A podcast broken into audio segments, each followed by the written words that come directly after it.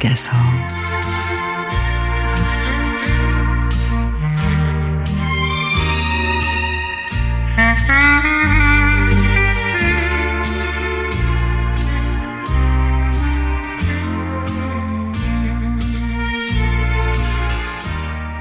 그녀는 시장 한켠에서 자그마한 채소집을 하고 있습니다. 가게가 워낙 작은 데다 주위에 마트까지 많아서 손님이 그리 많은 건 아니지만 그녀는 늘 한결같이 씩씩하고 밝고 명랑합니다. 아, 얼굴도 이쁘지, 몸매도 아이돌, 아이돌 마냥 날씬하지, 성격까지 백점이니, 아유, 부러워라, 부러워. 여기 있을 게 아니고 연예인을 해야 될 사람인데 가녀린 몸으로 온갖 힘든 일 마다않고 척척 잘해내는 그녀가 대단해 보이기도 하고 갱년기를 시점으로 점점 자신이 없어지는 나와 비교돼 만날 때마다 매번 내가 이런 찬사의 말을 건네곤 했습니다.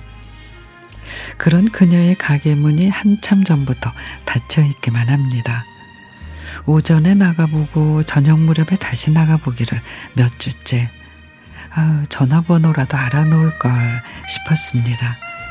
주위 가게에 그녀의 근황을 물어봐도 모두 모른다고 말하는데 그러던 중에 우연히 어떤 분이 그녀가 몇 년 전에 나쁜 병에 걸려서 큰 수술을 했었는데 지금 다시 몸이 안 좋아져서 입원을 했다고 합니다.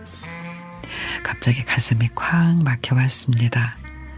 내가 몹시도 부러워했던 그 날씬함이 그녀가 어쩔 수 없이 맞이해야만 했던 아픔의 결과였던 거였습니다.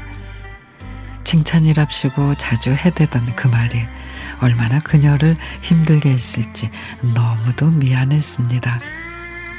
그리고 그녀가 웃는 얼굴로 건강에 다시 가기로 가게로 돌아오기를 매일매일 기도했습니다. 그러던 며칠 전 시장 모퉁이를 들어서는데 저만 치서 그녀의 목소리가 들립니다. 이전보담도 더 깡말라 있는 그녀를 보자니 눈물이 왈칵 쏟아, 쏟아지는 걸 억지로 참아내며 말했습니다. 아유, 오늘까지 가게문 안 열면 단골집 바꾸려고 그랬더니 딱 맞춰 열었네.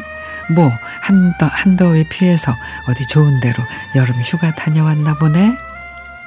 제가 그랬더니, 응, 언니, 노는 김에 실컷 쉬다 왔네. 실컷 놀았으니까 이제부터 열심히 일할 거예요.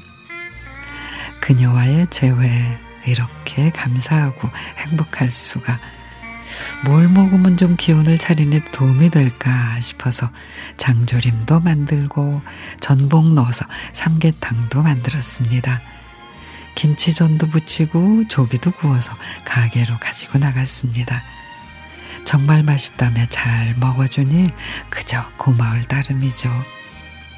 이제 절대 다시는 아프지 말기를 간절한 마음으로 기도합니다.